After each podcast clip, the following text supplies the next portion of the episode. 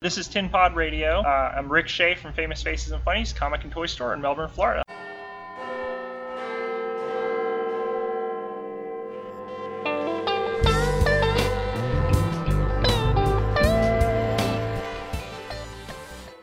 Welcome to the latest episode of Brain Leakage. We haven't did one of these in a while. I had to do a couple things and I'll get that right out of the way. I've been looking for a co-host for a while and I haven't been able to find one yet. A couple people fell through and stuff, but I still enjoy doing this show and, and people like it. So I've had a number of people say like just do it on your own for a while. You talk about Doctor Who pretty good. So what the hell, let's do it. I love talking about Doctor Who. Uh, a usual for new people here, usually what I'm doing is going through Doctor Who in chronological order from the beginning, and I'm still on the early stages of the first Doctor because we've had a lot of interruptions between hurricanes, number of hurricanes, and other stuff. We've had things interrupt the series as it went on. Uh, many restarts, like I talked about, because I thought I was going to restart with new people, but they didn't work out, whatever reason. No hard feelings or anything. But this episode, I'm going to jump right into the new series that just premiered the other night, and the first episode of a new Air, Doctor Who Air with Jodie Whittaker playing the 13th Doctor and the woman who fell to Earth. Now, to start this out with, I want to say I really enjoy most first Doctor stories, with the caveat that I also understand going in that they're not always the greatest story in a lot of ways, because the purpose of it is like any first episode of any show or first chapter of any book, you're introducing a lot of stuff, so it, it sometimes they're not as organic as they should be. I thought this episode they did a good job of building it, uh, similar they did with Matt Smith's first episode when they made it as uh, theatrical as you could. Plus, it had elements of what I think is the best first story of any Doctor, which is the Spearhead from Space, which is uh, uh, the Jon Pertwee era's first story.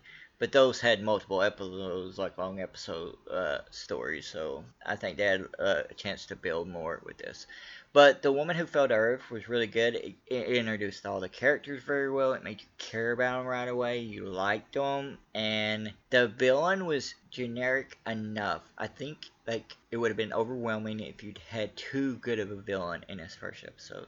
So I don't know if that's one of those things that writers purposely do, but I think it works that you have a more subdued villain, more plain almost in a way, but with a clear agenda to go through. And like I said, this episode, like with the first episodes always do, you always have these moments where it shows the doctor's intelligence, it shows the doctor's quirkiness, it shows the doctor's passion, it shows the doctor's kindness.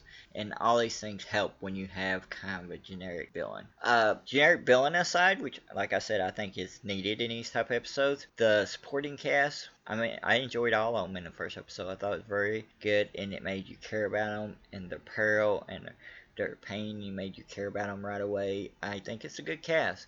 Never been a fan of huge TARDIS crews. I think over two is usually too much. I mean, I grew up in the Fifth Doctor era when I, I loved all the TARDIS members, but they were way too many.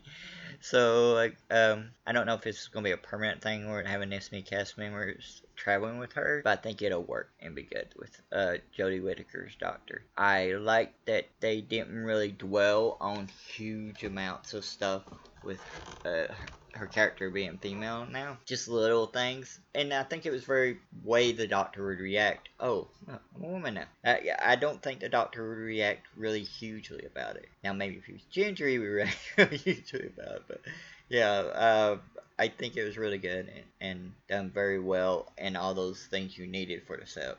Now the story itself, I thought, like I said, I think it set up, it had very clever things, had some little interesting tidbits in there. I have heard that they're not going to really do many old classic characters in this season. Uh, I think that could be them just saying that so they can have some surprises, though the BBC tends to spoil all surprises when it comes to Doctor Who right away. Uh, but if they did decide not to have like a lot of uh, old characters popping up, old villains, old locations, I think that would be good too let establish its own self and establish its own feet as it goes. And maybe if you do, you would just uh, do it maybe once, like to pop up really quickly. Uh, the new companions, uh, Bradley uh, Walsh as Graham O'Brien, good. Tosin Cole as Ryan Sinclair, I like. Uh, sorry if I, I butcher anybody everybody's names, but Mandip Gill and Yasmin Khan. Uh, yeah, the, I thought all the people who who they put together in this, I think is working out very well, and and maybe it's a callback to the first Doctor, and that how you had several people in it, and it was more of a family right away which shows like even though there was times when they had too many people right early on, I think for the most part they actually did a very good job. So I think people think that there's too many people in the TARDIS, maybe they need to study that. But having that many characters can be a pain in the butt. As as a hack writer myself, like I do not like large casts of characters at all. It's just a pain in the butt sometimes, especially if you fall in love with one character and then the other ones suffer badly. You can almost see that the author authors fall in love with those characters. So I think this was a great start start to uh, the beginning of the new era Doctor Who. I know it looks like the numbers are going to be pretty good for this episode, which is great. I know some people say like it's the shortest season they've done. Doctor Who's always been like kind of under fire from the BBC wanting to cut money, wanting to cut this, that, no matter what kind of success it has. Um, with Chris again, sorry, mispronounced Chris Chibnall. I know some people have problems with his his writing, and they feel it's gonna be like Steven Moffat, where maybe him being in control of the whole series might be a problem where he was great doing his own stuff. I don't think it's going to be that bad. I like the new logo. Uh, didn't really get uh, an opening sequence, so I guess we'll have to see that later. Uh, scores seem to be a little bit adjusted there at the end. So I I don't have any problems with any of the changes. Just same way when the Doctor Who started back again. I went into it with the mindset of there's parts of this I'm, not gonna like. For the most part, I, I most of it, but there were some little bits I didn't like. If you go in with the mindset of like there's gonna be stuff I'm not gonna like, but I'm looking to enjoy the stuff I enjoy, then you can be fine with the stuff you don't like. But if you go in thinking I'm not gonna like any of this, then you're not gonna like it. That's that's just the way it's gonna be. And a lot of people's fandom is hating stuff, and that's not even counting the sexist piece of shit people who go after stuff just because it has a female cast or has a female writer or has anything like that. So like I want to maybe do these in in like episodes as they come out because I did do the season pass on Hulu, so hopefully that I can watch them as they come out, which I haven't done in years because we haven't had cable in probably like God, what's it been, ten years or something like that? I don't know, but we'll see. It looks like the critical uh, uh, scores have been pretty good on it. it. Looks like ratings have been pretty good. Hopefully, like the more episodes, will get more of a roll, get more going. I've always said, new Doctor, new companions. The first season is not necessarily going to be the best season in the world. That second season is the one where they have to make their mark, or you, you really don't know. And then if it goes on long enough, like I thought Matt Smith really hit it off quickly. I thought the later ones, mainly because Steven Moffat got too into his own web of writing, that it actually suffered more towards the end. Where David Tennant's, I think, was pretty good from the beginning to the end. And I mean, you can't really count Eccleston because it was only one one season, so they basically threw all these mini movies at them, and that's all we got for that. But I highly recommend people check it out. I think it's going to be a really great Doctor. Love that costume from the beginning. Really want to cosplay that costume. so I guess I'll see everybody later for the next episode of Brain Leakage. And if you're local to me, October 21st, Tin Universe will have its first tabling appearance at a, a comic convention, and we're, we're gonna have prints of all the artwork, like for the artwork for uh, Brain Leakage and other stuff. And you can come by and talk podcast, come by and talk Doctor Who. We're gonna have a special guest, a really, really, really good cosplayer, and her information is gonna be down in the doobly doo with this episode, and all the information on the convention. October 21st, Melbourne Toy and Comic Con. Come by and say hi, buy prints, buy ebooks, buy prints from the great cosplayer. It's going to be our heavy picture taken with Naruto because she's going to be cosplaying Naruto and she's one of the best Naruto cosplayers I've ever seen. So you need to stop by and it'll be a great event overall. Lots of toys, lots of comics, lots of local artists, and local great cool people. So I'll see everybody later. Flagship show of Tin Pod Radio. Tin Pod is a monthly audiobook chapter series punctuated with exclusive artist interviews between chapters. Join us in the Tin universe for novels, flash fiction, and microfiction from one crazed mind. Oh, I've been waiting in the airport bar for hours. Yeah, I've been wondering if they're gonna make me drink all day.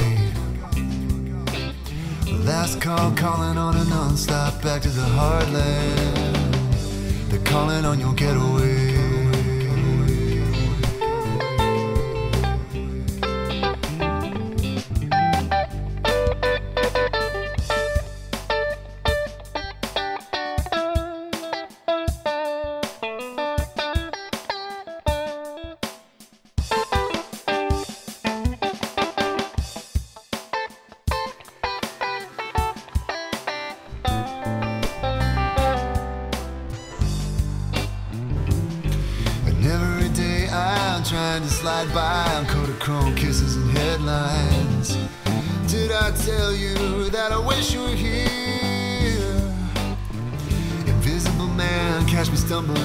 out of the underground.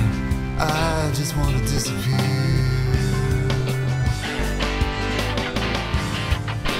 London is calling. Everybody, come run, come.